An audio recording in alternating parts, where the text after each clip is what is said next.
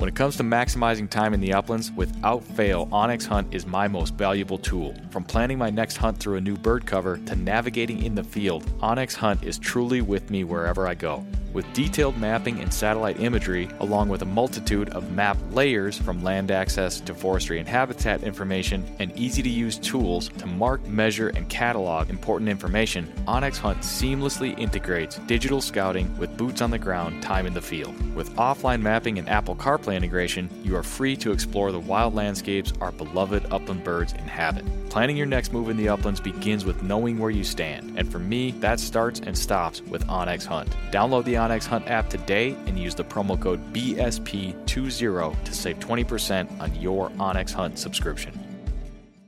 When the miles rack up faster than your flush count, that's when you'll truly appreciate your hunting vest from Final Rise. Built for the uplands and proudly sewn in the USA, the complete lineup of hunting vests from Final Rise, from their all new Summit XT down to the minimalist Sidekick system, are all built upon the foundational load bearing waist belt and low profile shoulder strap system, which allow you to carry all the gear you need and do so comfortably while maintaining your ability to move freely and perform when you need to most. With a complete lineup of accessories and newly released performance field apparel, Final Rise has the gear you need to help you get the most out of every mile and every flush. Final Rise gear is built for the uplands. Get yours today at finalrise.com.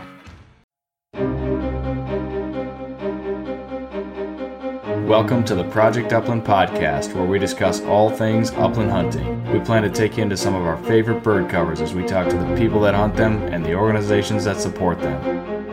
We'll also break down the dogs, guns, and gear used to pursue them, and of course, we'll share the stories that celebrate this American tradition. It's one of those things that you do that, that feels timeless. My dad brought home our first Brittany when I was about 10 years old.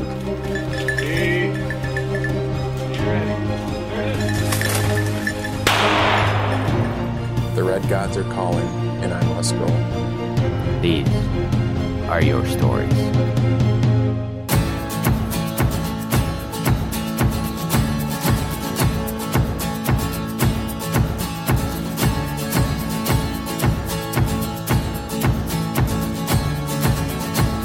This is the Project Upland podcast presented by onX Hunt.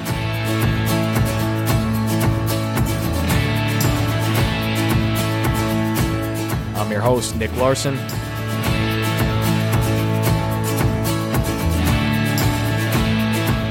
Welcome to the show for episode number 68.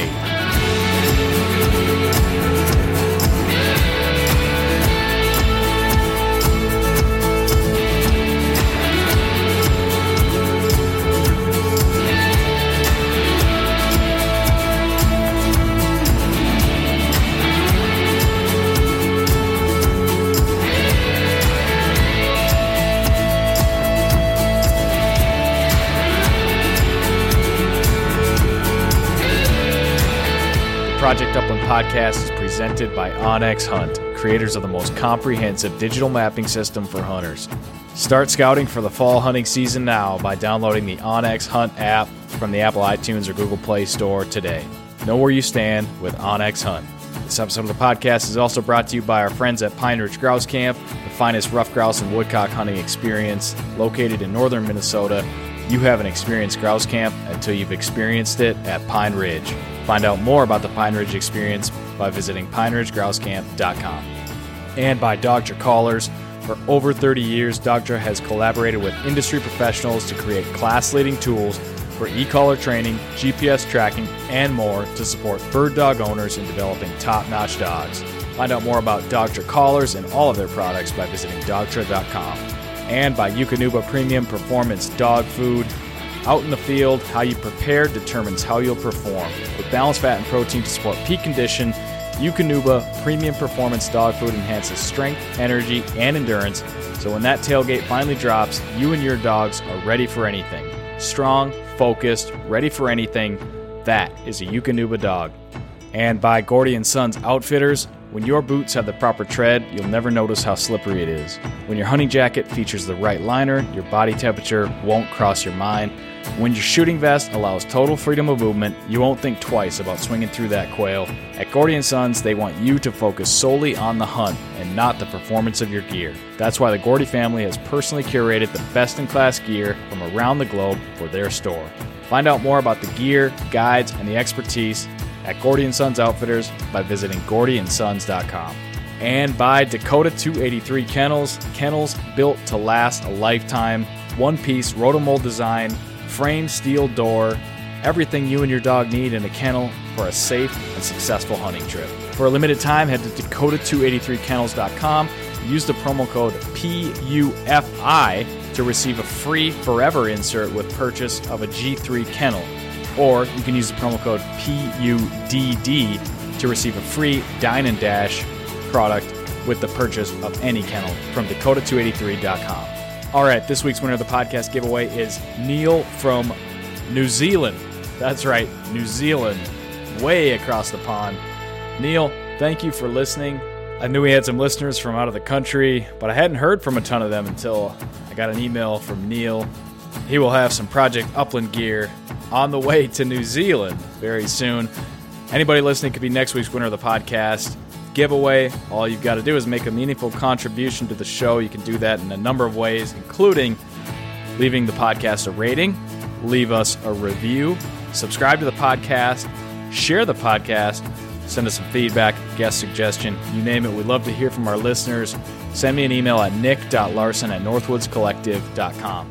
All right, another reminder for an upcoming interview with owner of No Limits Kennels, dog trainer JC Bosch. Go back and check out episode number 32 if you want to get to know him a little bit better. He's coming on the podcast real soon. We're looking for questions from our listeners. Anything you want to know about bird dogs, hunting, training, JC will do his best to tell you what he knows. And if he doesn't know, I'm sure he'll tell you that too. He's a great guy. Can't wait to interview him. Send me an email at nick.larson at northwoodscollective.com.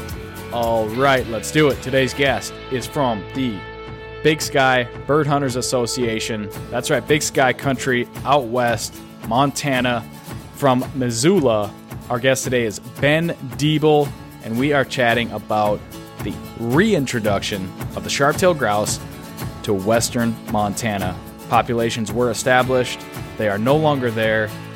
Conditions appear to be prime for reintroduction, and thanks to some new forensic data, Ben Deeble, the folks that he's working with, the partners in conservation, the Big Sky Bird Hunters Association, everybody involved in this project is very excited about the potential for reintroduction of sharp-tailed grouse to western Montana, and we talk all about it on today's episode of the Project Upland podcast. Let's welcome to the show from the Big Sky Bird Hunters Association, Ben Deeble.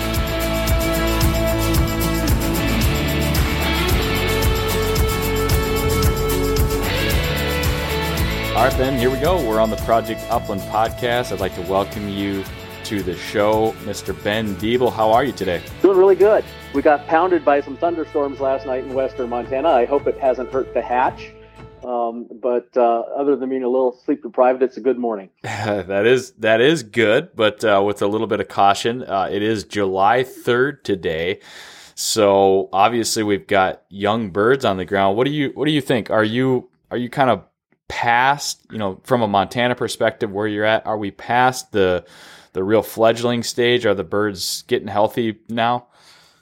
Well, uh, most of the, the sharp tails and sage grouse and pheasants probably hatched um, a month or even more ago. Okay. Um, and so those birds should be doing pretty well. Um, Hungarian partridge hatch peaks about now.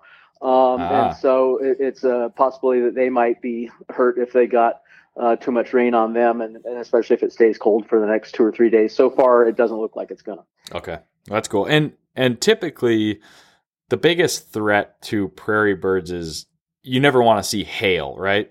Right. Um, hail can be a, a huge and instantaneous problem for, for chicks and even adult birds.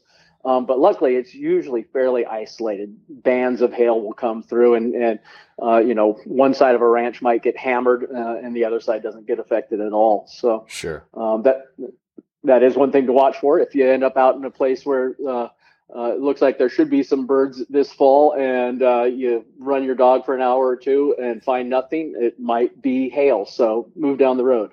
Yeah.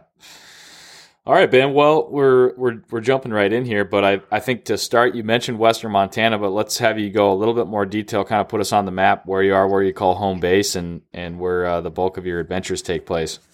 Yeah, well, I, have lived in Missoula, uh, in the west uh, edge of the state, for the last 25 years, um, and uh, uh, it's just sort of an abundance of riches as far as upland birds go uh, in the surrounding country. you know, we have five species of grouse and uh, plus ringneck pheasants, turkeys, and Hungarian partridge, which were introduced.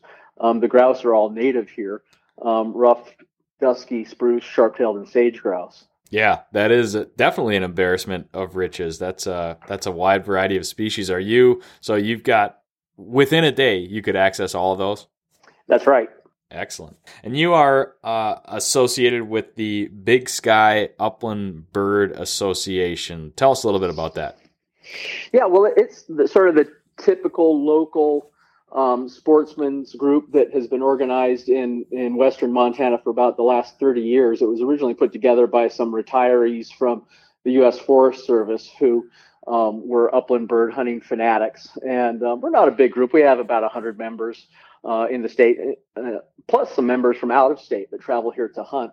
Um, we put out a newsletter, have a nice ball cap, um, uh, and uh, uh, put out. In, in fact, right now I'm getting ready to mail a, a hatch forecast uh, to all our members, so people have an idea where birds might be strong or weak in the state this year. Interesting. Should we? Uh, would we be? I don't. I don't want to. Uh, I don't want to spoil everything for your newsletter readers. But could you? Uh, could you run us around the state a little bit and kind of hit on hit some of the high notes on what you have seen uh, throughout the throughout the spring? Just because I know we have a lot of listeners that that do travel to to Montana to hunt. Yeah. Well, you know, I would love them to become members of the association, sure. and, and then we and then we could mail it right to their door.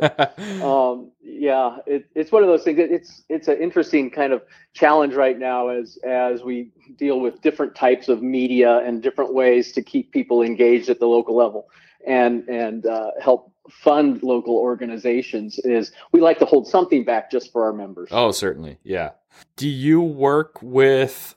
You know, I you mentioned that you're very passionate bird hunters and so you know you get together and you engage with each other through this association. Do you find yourself i suppose you know out that out that direction you probably maybe have a pheasants forever presence. You're not going to have rough grouse society. I mean are, are there other conservation organizations that you work with partner with to to get habitat work done? How does that work? Or are you guys kind of on an island out there well, um, sure. There's, you know, one of the things about Montana is is generally it's really known as big game country. Sure. And so there's a plethora of organizations like the Rocky Mountain Elk Foundation is actually headquartered here in Missoula um, that that work on big game issues. Um, there's a, a, smaller number of groups and individuals that work on upland bird issues, and and our association, in fact, is the only one that tries to work on all upland bird issues. There's other specialists uh, groups like Pheasants Forever chapter, um, which has done some great things in, in Western Montana and other parts of the state. Um, and uh, there's a, a, a, Turkey Federation group, um, and and they've helped reintroduce or actually introduce turkeys for the first time to a lot of Montana. Um, and uh, what we find is we really enjoy working with um, the agencies, especially the state uh, game and fish agency, uh, some of the tribes. Um, and uh, we, we work real hard to advocate for resources going to upland bird research and habitat uh, acquisition and access, um, those kinds of things. Okay. Well, we're definitely going to talk about, we're going to definitely going to talk more about conservation on today's show. But to start, we kind of got to lay down the some groundwork and we got to get a little bit of history. We are talking about grouse today. Hopefully, the listeners will be excited to know that we're not talking about the grouse that I always talk about, which is the ruffed grouse. We're talking about sharp-tailed grouse, which has quickly become my second favorite grouse. Uh, they're an awesome bird. We're talking Montana sharp-tails today, Ben. Give us the the basics of, and I guess that's probably a terrible word to use because this situation is is probably not going to be boiled down to basics. But tell me what's going on on the landscape, what it looked like at one time, what it looks like now, and what we're trying to, what you guys are trying to help accomplish. Yeah. Okay. Well, we've got five species of native grouse in Montana. And um, the one that you see a lot in headlines is the sage grouse. Yes. Uh, because it was proposed for addition to the endangered species list. And we've we've lost sage grouse um, from some areas in Montana, but we still have the second best population in the nation, second only to Wyoming's. Um, but the other species that has had a large range, range contraction in Montana is the sharp-tailed grouse it has disappeared from the western third of the state, the intermountain valleys, the, uh, the relatively small valleys that are surrounded by timbered ridges. Um, each of them used to have populations of, of sharp-tailed grouse in them, um, and they disappeared around 2000. Um, I actually had radios on a handful of the last birds in the late 1990s, and that population was in the Upper Blackfoot Valley, and I about an hour outside Missoula, and I watched it disappear um, as I studied it. Um, so basically, ever since um, we've been agitating to have them reintroduced, and it's taken 20 years, but we have gotten to the process where we think we're right on the cusp of starting a reintroduction. You mentioned to me as we were chatting a little bit before this, uh, a little while ago, you did you did a thesis paper on on sharp tails in, when you're in, going for your master's, correct? Right. That was back in 1996. I finished that. So 96. What what was the what was that that paper about? Um, it was uh, uh, it involved documenting the breeding leks that were known in the Upper Blackfoot Valley, um, which uh, at that point were the only sharp tails known to exist in western Montana. Um, it involved putting uh, radio collars on them and, and following some of them, uh, as well as um, uh, studying them year round, both during the breeding season and in, in the winter, um, their, their behavior and, and habitat use. Um, it also involved actually touring a lot of sharp-tailed grouse habitat elsewhere in the West to get an idea of how other managers were um, working with their sharp-tailed grouse populations to try and conserve them and, and enhance them. All right, Ben. So first things first, we've got a population of native birds, sharp-tailed grouse, they were populated in a region. They are no longer. What happened? Do we know? Um, we have a, a, a general idea. Um, the the habitat in, in western Montana has always been um, more pockets of habitat. It's been these valley floors um, in, in valleys that are you know anywhere from um, 40 to uh, 75 miles long, and um, those grasslands are the areas that had the heaviest impacts of, of early settlers in Montana. Um, a lot of the, the valley floors were originally homesteaded in 160 acre tracts, like they were uh, in a lot of um, the country. And it turned out that these patches of, of um, uh, farms, small farms, small ranches, were in fact much too small for um, people to survive on long term.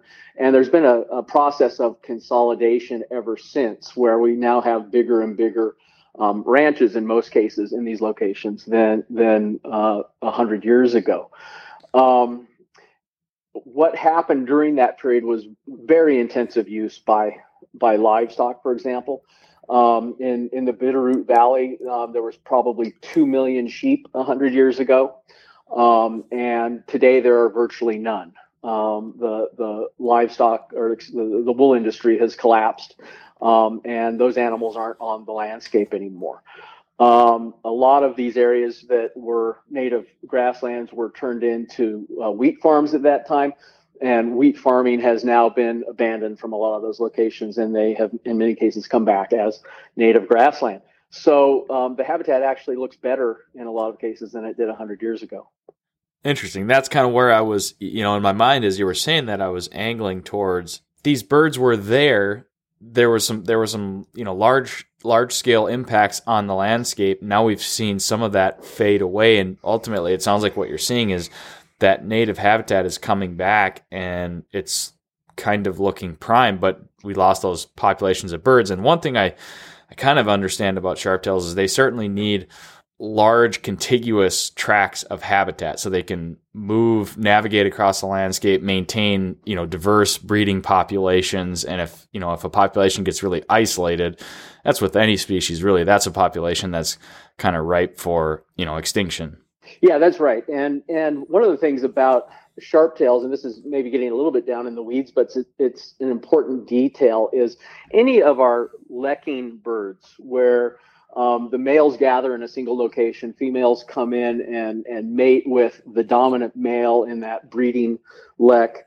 Um, tend to more than other birds, like uh, t- tend to more than say something that pairs up like um, uh, gray partridge, um, Hungarian partridge, one to one. Um, lekking birds can much more rapidly become genetically inbred and small populations over a relatively short period of time um, can become so inbred um, that their um, fertility starts to drop, or at least the hatchability of their eggs starts to drop. Um, this was documented in prairie chickens by a researcher named Ron Westemeier in, in Illinois, who, who monitored populations there for over 35 years. Um, and what they found is that even with improving habitat quality, um, the prairie chicken populations he was watching weren't growing. Um, and I think we've had a, a similar type of um, thing happen with sharptails in western Montana, um, where we've ended up with small isolated populations in these valleys that eventually winked out, even if the habitat was in reasonably good condition, um, because of loss of fertility due to inbreeding. Okay. And so now the way that you're looking at it is yeah, we lost these birds. Now we're we're talking about a native species, so it's not you know, it's not like you guys are really reaching to say, hey, we want to introduce something here that's, you know, exotic or, um, you know, hopefully not invasive. But uh, we all know as upland hunters, there are there are some species that are exotic, but not necessarily invasive, and they can add value and, you know, they can survive on the landscape. The gray partridge being one, pheasant being another. But sharp-tailed grouse are native birds. So you guys are approaching this situation now thinking we've got the habitat, it's ready for reintroduction. Let's put some birds back there and see what happens. Um, yeah, and, and there there are some more details or some more background to the story too, because um, there's in in the um, historical accounts and and even fairly recent textbooks, it's assumed that there were two different subspecies of sharptails in western Montana. Wow. Um, the ones that are occur east of the Continental Divide that are still very abundant, which is called uh, the Plains sharptail, and then it had been assumed that everything west of the Continental Divide um, is uh, the Columbian sharptail. Um, that's a species that extends all the way into you know Washington, Idaho, Oregon, um, Nevada, and um, the thing about Columbian sharptails is uh, they have become pretty scarce in most of those states. And in fact, I think Idaho is the only state that still has a hunting season for them. Um, it was assumed that the birds I was studying in Western Montana were Columbians, but we didn't know that. We'd never done any genetic analysis. And so every bird that I touched during my research, I took feather and blood samples from um, in, in the hope that at some point we would be able to do genetic analysis. Um, there's also, uh, and these were not uh, easy to find, but we also found a hundred year old taxidermied sharptails that were actually in a, in a scientific collection at one of the universities here. And um, I went and also harvested samples of feather from those um, stuffed museum birds. Um, and eventually, we raised the funds to do a genetic analysis comparing those with things that were definitely Columbian sharptails in, in the western states and, and birds from central Montana all the way to Nebraska, sharptails there. And what we found was that, in fact, historically, what we had in western Montana, west of the Continental Divide, was the eastern subspecies, the huh. plains sharptail. And so that defied all conventional wisdom, but it suddenly made this reintroduction project potentially a lot easier um, because we would have a source of birds within Montana. We could move them from one side of Montana to the other side of Montana. Um, and uh, we also wouldn't run into any of the uh, potential political complications of trying to reintroduce a rare bird into western Montana that could potentially end up on the endangered species list in the future. One could easily see how that situation could get very, very complex if you talk about, you know, relocating a bird that is rare already. Let's dive just a little bit, you know, I don't want to get too far off track, but a little bit into the Columbian sharptail versus the Eastern sharptail. I've never heard of that prior to today. And, but what are the discrepancies there? Is it basically, basically just the genetic code and to the naked eye these birds are, are going to be pretty identical or what are the differences? They, they are generally um, very similar. The columbian sharptail um, may be a little bit smaller in weight than the plains sharptail um, like 15% less in weight on on average. Um, they're a little bit darker in color and um, they inhabit a little bit different habitat. Um, they tend to inhabit a, a, a sagebrush uh, steppe grassland um, as opposed to just a pure grassland. Um, and uh, so um, we don't know if they can interbreed. They probably can. We we think they have very similar habitats in terms of you know how they get through their their year um, in terms of what they feed on and and and uh, how far they move and and um, their breeding system and that sort of thing.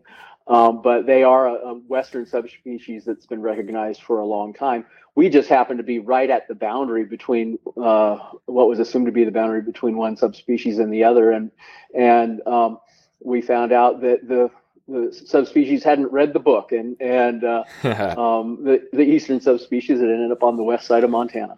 Yeah, sure. So probably safe to say, you know, these two species were, you know, they were the same bird at one time, but for one reason or another, they the populations got separated and they, you know, they evolved a little bit differently. But it's another one of those classic cases where you know modern day forensics kind of uh, kind of flipped history upside down a little bit and you realize that you had the eastern subspecies in that area. Right, and it gave us an opportunity to do some um, conservation restoration that we might otherwise not have had. Uh, the genetics told us exactly what, uh, what we needed to know. All right, so what's the plan right now, 2019 going forward? Reintroduction has not happened yet. You've made progress. What's the plan going forward, and who's involved? Yeah, well, um, you know, full disclosure, um, we've had some some great partners on this project. Um, the effort is going to be led by Montana Fish, Wildlife, and Parks, the state agency. Um, the funding for some of it um, is still to be determined, but the, the funding to date has been a combination of private monies and and actually funds from the Bonneville Power Administration, mitigation funds for a large lake that they built years ago, which drowned a lot of sharp-tailed grouse habitat in northwest Montana. Um, and um, uh, there's several steps still ahead um, before we actually start moving birds, though we've come a long ways. Um, uh, after we did the genetic work, the next thing we needed to do was put together a reintroduction plan, and that was drafted mostly by uh, a man by the name of Dr. Lance McNew at uh, Montana State Bozeman, and one of his graduate classes on restoration ecology. They put together about a hundred-page analysis of what has succeeded and failed in sharp-tail reintroduction around the country in the past and um, analyzed what they thought would be needed um, to have a successful reintroduction into western Montana. That involved looking at the amount of habitat and the quality of habitat. Um, what they found was that some of our habitat in western Montana today is actually in better condition than the habitat where we still have sharp tails in central Montana, and so that was a, a good sign. Yep. They also, yeah, they also did some state of the art um, uh, genetic and population modeling, um, where they ran a lot of different scenarios, looking at how many birds would they have to move a year for how many bird for for how many years, and and how many of those birds needed to survive every year to establish a population and under some of those scenarios, they have a like a 95% confidence in reestablishing a population that'll persist for at least 50 years. So um, that looks very promising as well. Um, some of the other things that still um, uh, need to happen is Um, there has been a public process um, uh, talking about this reintroduction effort where um, there's been comment periods and documents put out and, and proposed actions by the state. And generally, the feedback we've gotten has been very positive. Um, but there still needs to be another level of outreach to landowners because most of the places where we're going to be potentially putting birds is a mix of public and private land. And when we turn these birds out, we really don't know where they're going to go and where they're going to end up. And even if we turn them out on public land, they very well could end up on private land. So it's important to have some buy in or understanding by landowners in those uh, valleys um, uh, so that um, they potentially could be you know enthusiastic supporters of the project or at least tolerate um, some scientists and biologists running around their valley um, trying to figure out where these birds have gone with their radio collars, um, and maybe even do some some uh, nesting studies, nest success or failure studies, um, uh, and learn what the mortality factors are with these birds, these new populations in, in locations they haven't been in for a long time. Um, so that that's an important process that um, Fish, Wildlife, and Parks is is going to be leading um, over the, the balance of the summer here the other thing we still have to do before we move birds um, is find large, healthy leks in central Montana that can uh, tolerate some uh, heavy trapping. Um, and uh, we, the, the, way we're describing that is we want it to be leks that are more than um, 25 males.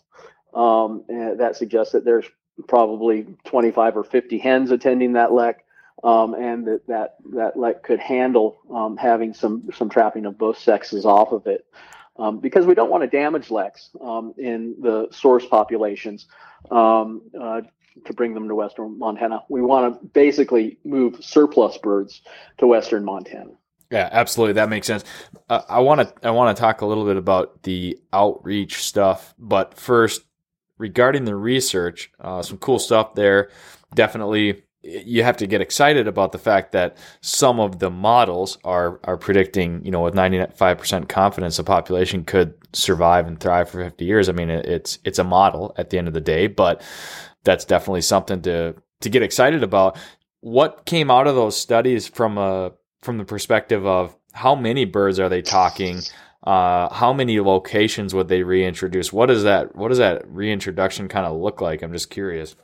Yeah, um, what the commission has authorized so far um, is uh, to move 180 birds a year okay. from uh, elsewhere in Montana to, to western Montana.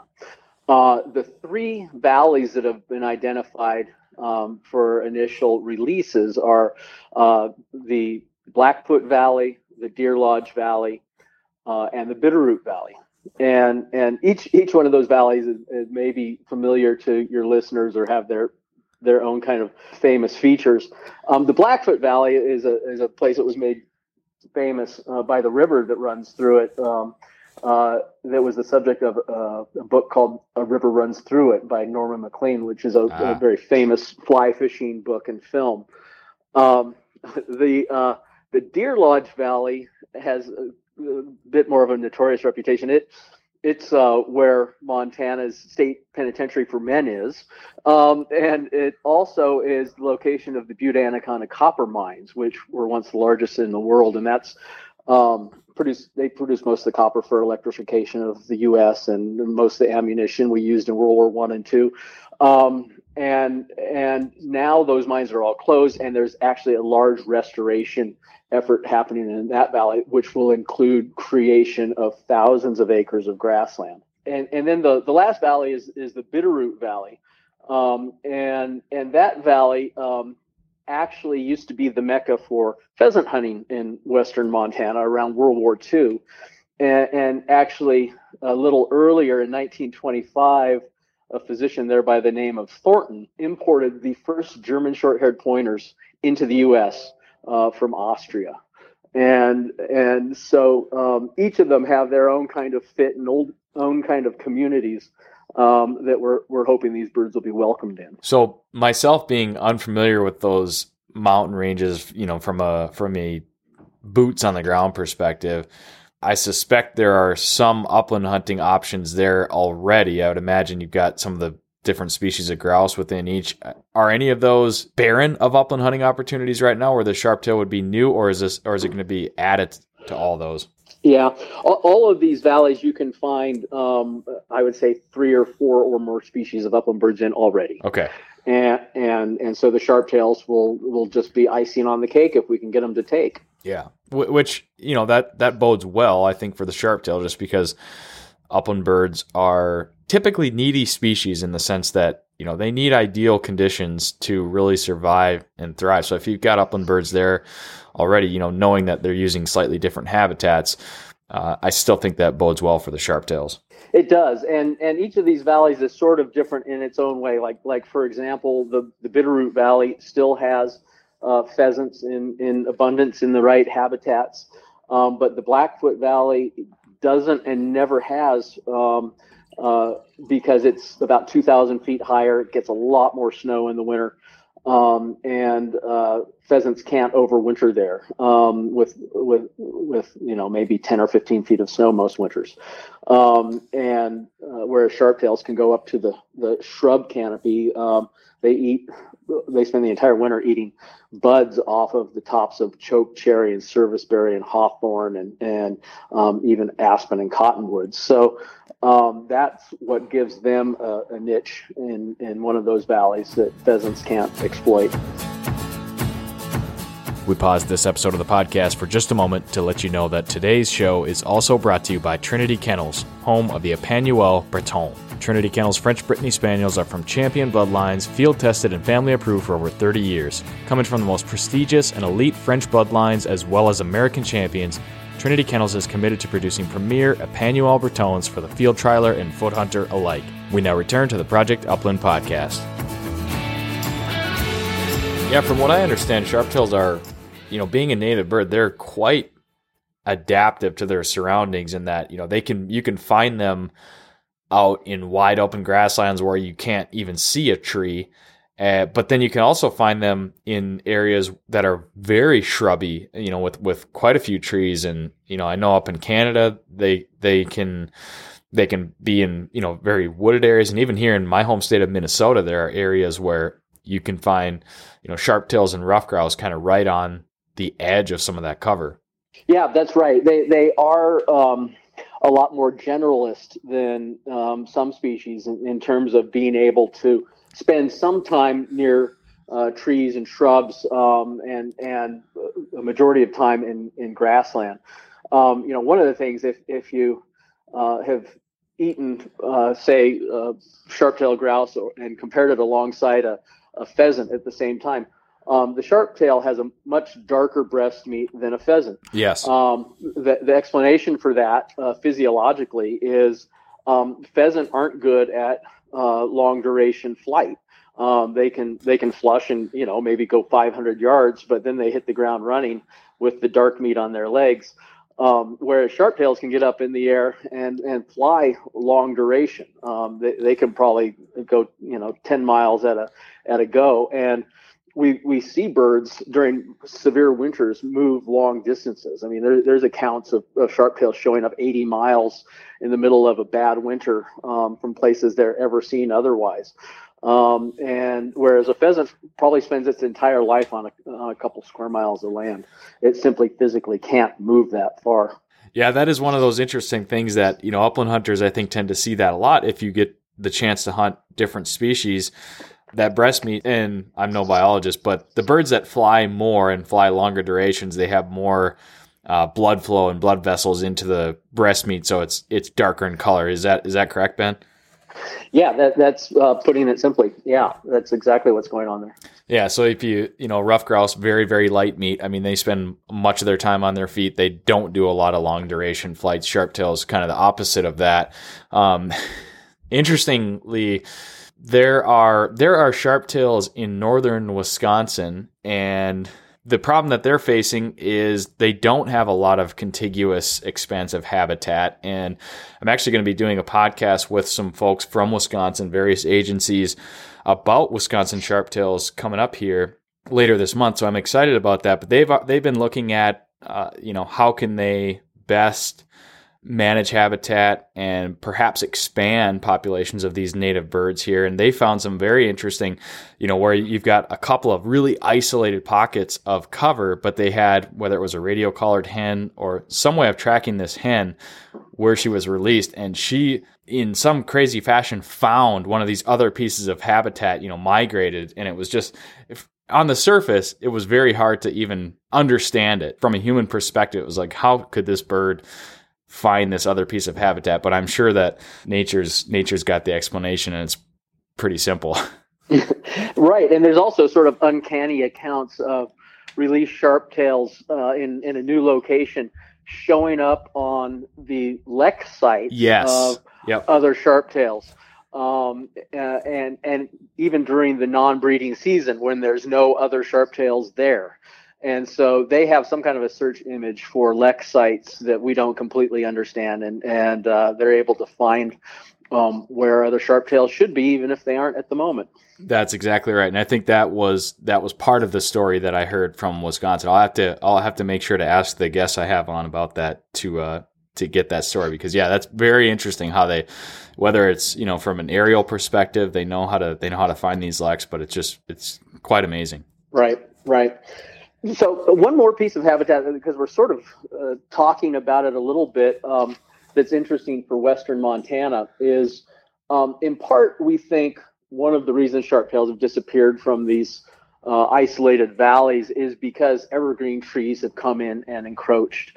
Um, and generally, um, sharptails don't like Douglas fir and ponderosa pine and lodgepole, mostly because those are good habitats for birds of prey, especially things like goshawks that are mm-hmm. um, uh, grouse specialists and and so that's sort of the way that habitat has been segregated over time here in in western montana is we've ended up with a lot more ruffed grouse and blue grouse in a lot of these places than sharptails which have declined to zero probably because of evergreen tree encroachment but one of the new habitat trends that's happening in in montana like a lot of places is is climate change, um, and we're getting more fire in western Montana than we've had for at least a century.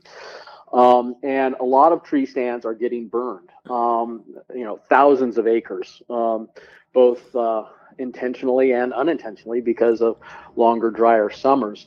Um, the other thing that's happening um, is that um, we're getting less evergreen tree encroachment in some of the edges of some of these valleys because summer is too um, hot and dry for the seedlings um, to succeed. And so, what this suggests, and we're just beginning to see it, but is that in the future we're going to have more grassland in western Montana than we have now. And so, it only makes sense for us to maybe have more sharptails in western Montana than we've had for a while. Sure. Yeah. Changing changing climate, changing environment. I mean, it never stops, and I feel like we're always kind of behind the curve, but we do what we can, right? Right, and and you know, if you see trends in habitat on the landscape, work with it and, and pick species that are likely to to be winners in those habitat change trends. Sure. All right, so back backing up a little bit, you had talked about outreach, and I mentioned it earlier. I would guess that the pushback on a reintroduction of sharptails, a native grouse species, to a specific habitat would be, I would guess the pushback would be minimal, but that would be that'd be a big assumption to assume that it would be zero. Has there been pushback? What are the questions? What are the concerns that people have about this initiative? You know, we haven't actually heard many yet. Okay. Um, the, the the ranchers that I was working with 25 years ago when I was uh, on the uh, on the ground uh, every day that I could be, uh, often on on those private ranches where I got permission to access, they were happy to let me on. Um, they they liked the birds. They remembered there being more sharptails in the past. Um, they were hoping I was learning something about them that would help them uh, survive into the future. Um, some of these were just wonderful old uh, characters. I, uh, there was one rancher in particular I remember working with for for years who was in his 80s. He loved sharptails. He loved all wildlife. Um, the first time I ever met him, he was um, standing in his long john underwear at six in the morning out in front of his ranch house, feeding a white-tailed deer peanut butter off a wooden spoon. um, he, he, was just that kind of guy. Yeah. and and we drove around the valley for for uh, years together. Um, he'd show me places where he used to see sharp tails, and I'd show him where I was still finding them, and it was just a wonderful, wonderful experience. And and and he's passed now, but there's there's more people like him in these valleys, um, and and I don't think we're going to have um, much of any serious concern, especially moving uh, a bird that's common in one part of Montana into a, a place where we hope they'll be common again. Um, and and to put it in perspective, um, I, and I should have said this earlier, um, sharp-tailed grouse in western Montana, we believe, are the only bird that didn't uh, that existed here during Lewis and Clark that don't exist now. Um, and wow. so it's the last species um, to restore that would give us, uh, again, a full complement of the original uh, bird life of western Montana. Yeah, it's kind of easy to see how the, the path would be paved for, again, a native native species. They are oftentimes, you know, you don't see them. I would feel like as a landowner, it would be another species of wildlife that you would enjoy seeing on the landscape. You know, they're not intrusive, they're not in your face. They're specialists, they're making use of of the habitat that's on the ground. So I I wouldn't imagine there would be much much pushback, but you never know. Well, and, and the the exception that comes to mind for me, and and I think it's understandable to some degree, is um, a lot of these these ranches are are are historic. They've been there a long time. Um, they're they're family run um, beef and, and hay operations. Um, they're not particularly lucrative. Um, people are, are are getting by. Um, when when beef prices are up, they're they they feel good, and when beef prices are down, they they wait till next year to to have good income again.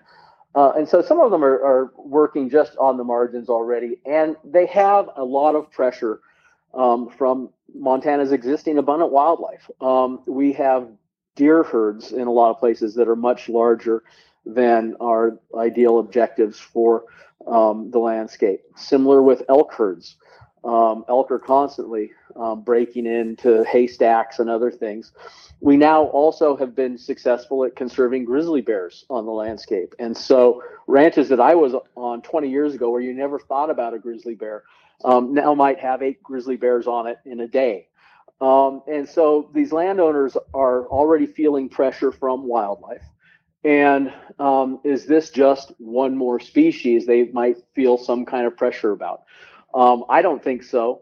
Um, but we need to have, um, you know, uh, good, meaningful conversations where um, we listen to them and they listen to us, and um, we can give some assurances that this isn't going to be just another straw on the back of their camel. Yeah, certainly that is the right way to go about it. I mean, don't assume anything and eyes and ears open. That makes a lot of sense. Mm-hmm. We, we've talked a fair bit about the Montana Sharptails, the reintroduction, the history. Um, I'll, I'll ask you a little bit about just kind of generally uh, upland bird hunting Montana, but I'd like to tie a bow on the Western sharptail reintroduction. What are we looking at as far as reintroduction? Could it potentially happen? When could it potentially happen? I know there's you're not at the finish line yet. Right. Well, um, the technique that is being looked at is to initially trap and release just males. Um, and uh, it would probably be a fall trap and release um, in October. Um, what a lot of people don't know is sharptails, males at least, will attend the leks in October for a short period of time. And uh, it's probably the way that birds of the year, males of the year, learn where they need to show up next spring to maybe successfully breed. And um, so we would trap birds in October and put radios on some portion of them and, and release them into these uh, western valleys, um, one or more. And um, then we would see if um, uh, how they survive the winter and would know where they potentially set up leks the next spring. If we were successful, we would have males displaying all in one place um, the next spring. Then that spring, we would trap hens and more males and bring them to that new location. And and we're hoping we would anchor a lek um, in that location that way. Um, the the trapping, uh, the translocation and trapping project is is timed for a, a three years of initially moving birds, five years of watching how they do, and um, uh, it could happen uh, as soon as uh, the fall of of 2020. Uh, we Okay. could do the first trapping and moving of birds. Um, we don't know if we'll ever be able to hunt sharptails in western Montana again. Um, uh, that's my objective. It's not necessarily everybody's objective. Some people would just like to see them back here on the landscape, and uh, and that's fine. Um, but if we're wildly successful, um, I, I hope we would have an upland bird hunting season for them in our Western Valley someday, uh, perhaps uh, within my lifetime. Yeah, that's a great lead in because that's where I was I was going to take that knowing that you are an upland bird hunter certainly that is it's part of what's what's driving you but at the end of the day it's your appreciation for the bird and you're wanting to see it back in a place that it once was that is you know that's first and foremost if if it, you're very successful that's a win-win that's a that's a win for the birds and that's a win for the upland hunter but but first and foremost it's for the birds Yeah, that's right. And and uh, sharptails are a fascinating bird. They're they're just wonderful um, to watch on the breeding leks in, in the spring. Um, anybody who hasn't seen them um, should should go and, and do that. Um, they're very animated, very interesting. Um, people that have no exposure um, to wild birds, if, if they see that just once, either personally or on video, um, it can just fire a fascination in in the species and and other birds, and from that grows an interest in in the habitat and the places where they're found, and and um, any number of other directions that the, the interest can go. So I think there will be great value in having the bird back in in western Montana, even if we can't hunt them. I'm hoping there will always be some place we can go to hunt them, and, and I think there will be in central and eastern Montana. Um, a lot of those landscapes are, are still losing human population. Um, uh, the ranches and, and farms um, tend to consolidate and get bigger and bigger, um, and uh, the birds are doing very well there and, and should be forever. Yeah, I couldn't agree more as far as just the general appreciation of the sharptail. They were a bird that, you know, I knew they existed, but I knew very little about them. And I I have them there are actual sharptails within an hour of where I live here in Duluth, and it's it's kind of crazy because I never even really thought about it. And you know, taking one trip out west last year, hunting them, just for whatever reason, that gave me the appreciation for it. You know, that's one thing that one thing that hunting can do, but also going and, and seeing a lek in the spring. I have not done that yet. I really want to, but it's just one of those things where these birds, they've been here for a long time and sometimes it just takes that, that moment or that day in the field to really ingrain that appreciation. But once you have it, it's, it's pretty special.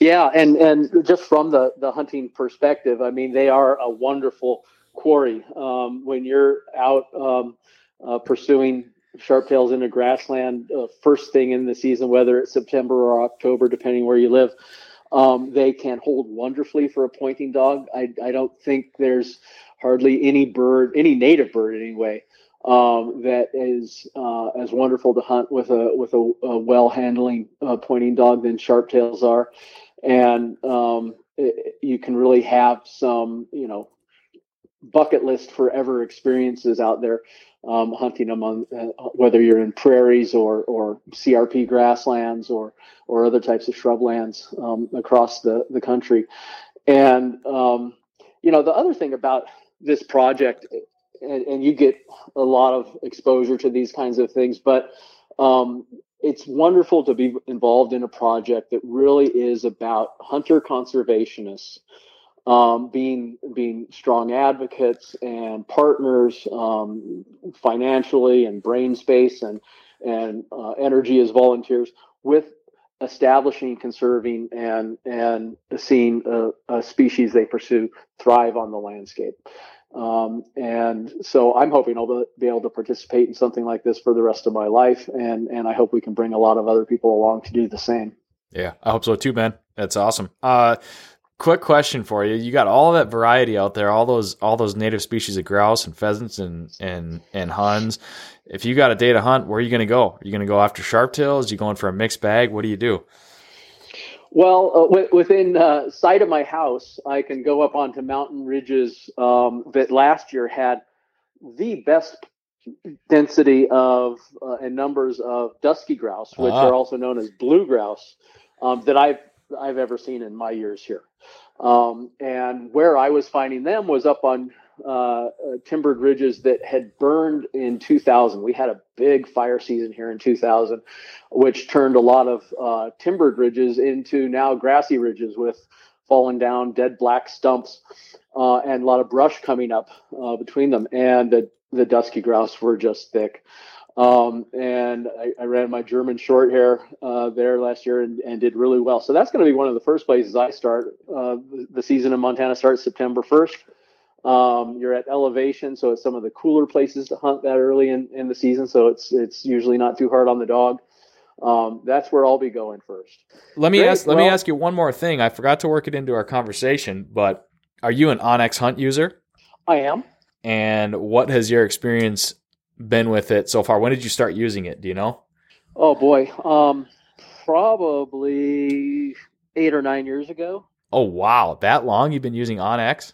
Yeah. Wow. well, I Um, suppose it really it really did get started. I mean, out west. in in in Missoula, Montana. Yeah. They've got their headquarters here. Yeah. And and so um, I've been using it basically from uh, you know the first day I found out about it. I went and bought chips uh, that I stuck into uh, GPS units so that uh, we could use it not just for hunting, um, but I was also in charge of monitoring sage grouse populations in in a couple big counties in in western Montana. Um, uh, years ago, I was on a BLM contract um, to to do all that work, and uh, trained a lot of technicians to go out and and count sage grouse, and um, we would issue them a, a, a GPS unit with a with a chip in it, um, so they always knew exactly where they were and who they needed to talk to if they needed to get somewhere. So yeah, we've been I've been a long time user of it. Awesome. So early adopter of the technology, and obviously it's come a long ways, and it continues to get better and better each year. Right. So you, you do you still use the chips? Do you just do you use it on your phone now? What do you like? Um, I actually am, I guess, old school. I, I still have a, uh, a Garmin Oregon unit that I stick a physical chip into and, Okay. and uh, walk around with that. Cool, cool, good deal. Yeah. Yeah, well, we love onX. They're a, a proud uh, partner of the show, and this podcast is presented by them. So, uh, always love to ask the guests about it. Yeah, I, I like it a lot. It, it's been a breakthrough for, for a lot of people. Awesome, good to hear, Ben. Where can people find out more about not only the project that we're talking about, but also the Big Sky Upland Bird Association? Okay. Well, like everybody else, uh, we have a fo- Facebook page. Uh, so you can find us there uh, where there's a, a membership form if you're interested in joining, or, or you can just read old newsletters that we, we do post there um, uh, about a year after we publish them. Um, you can get the fresh newsletter if you want to uh, spend $25 a, a year membership, uh, and that'll come right to your door. Um, it's P.O. Box 9005, Missoula, Montana 59807. Awesome. I will make sure to grab the Facebook page link and I'll uh, I'll gather up whatever I can from you and make sure that's in the show notes so listeners can find it. Ben, I really appreciate you taking the time to join us on the Project Upland podcast. This was fun. I'm hopeful you guys are successful in the project. I think it's I think it's really neat. I love sharp tails. I know you do as well, and I know a lot of the listeners do. So fingers crossed for a success. Good luck with it, and we'll keep in touch, Ben. Thank you for all your work at Project Upland. You guys are doing a great job. Appreciate it, Ben. Take care. Have a great fourth. Uh huh. You too. See ya. Thanks for listening to the Project Upland podcast presented by onX Hunt and by Pine Ridge Grouse Camp, Dogtra Collars, Eukanuba Premium Performance Dog Food, Gordy and Sons Outfitters, Dakota 283 Kennels, and Trinity Kennels. Don't forget to leave us a rating, leave us a review, share the podcast post. You could be next week's winner of the podcast giveaway. Thanks for listening, everybody. We'll catch you on the next episode of the Project Upland podcast presented by onX Hunt.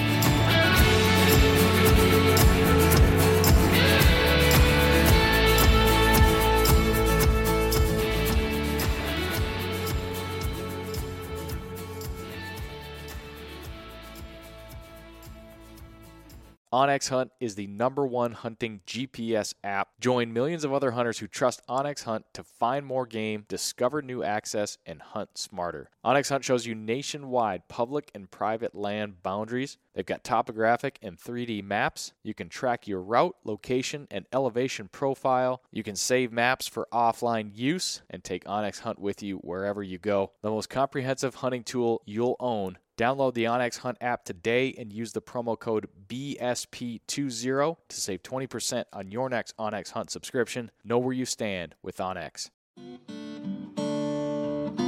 Hey everyone, this is Nick from the Gundog It Yourself podcast. If you enjoyed this show, then you might want to check out my show as well.